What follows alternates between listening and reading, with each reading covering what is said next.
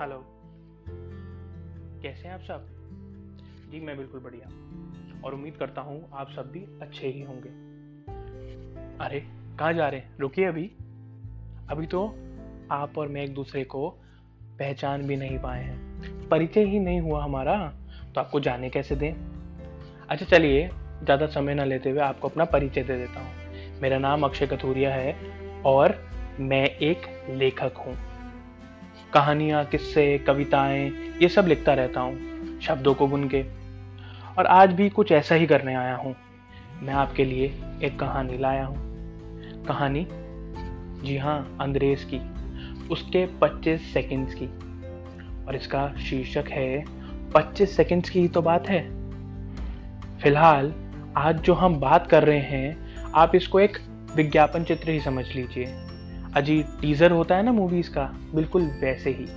बस ये एक कहानी का है। वैसे कहानी बड़ी दिलचस्प है, आपको अपनी सी लगेगी।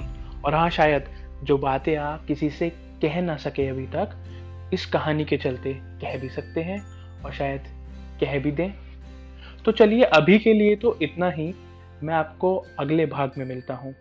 वहाँ आपको अंग्रेज़ भी मिलेगा और उसकी कहानी भी।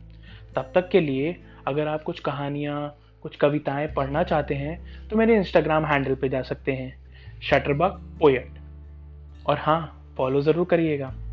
वहाँ और भी बहुत कहानियाँ हैं सुनने और समझने को। चलिए, अभी के लिए तो अलविदा। अपना ध्यान रखिए, एक दूसरे की मदद करिए और हाँ सोशल डिस्टेंसिंग का पालन करिए। धन्यवाद।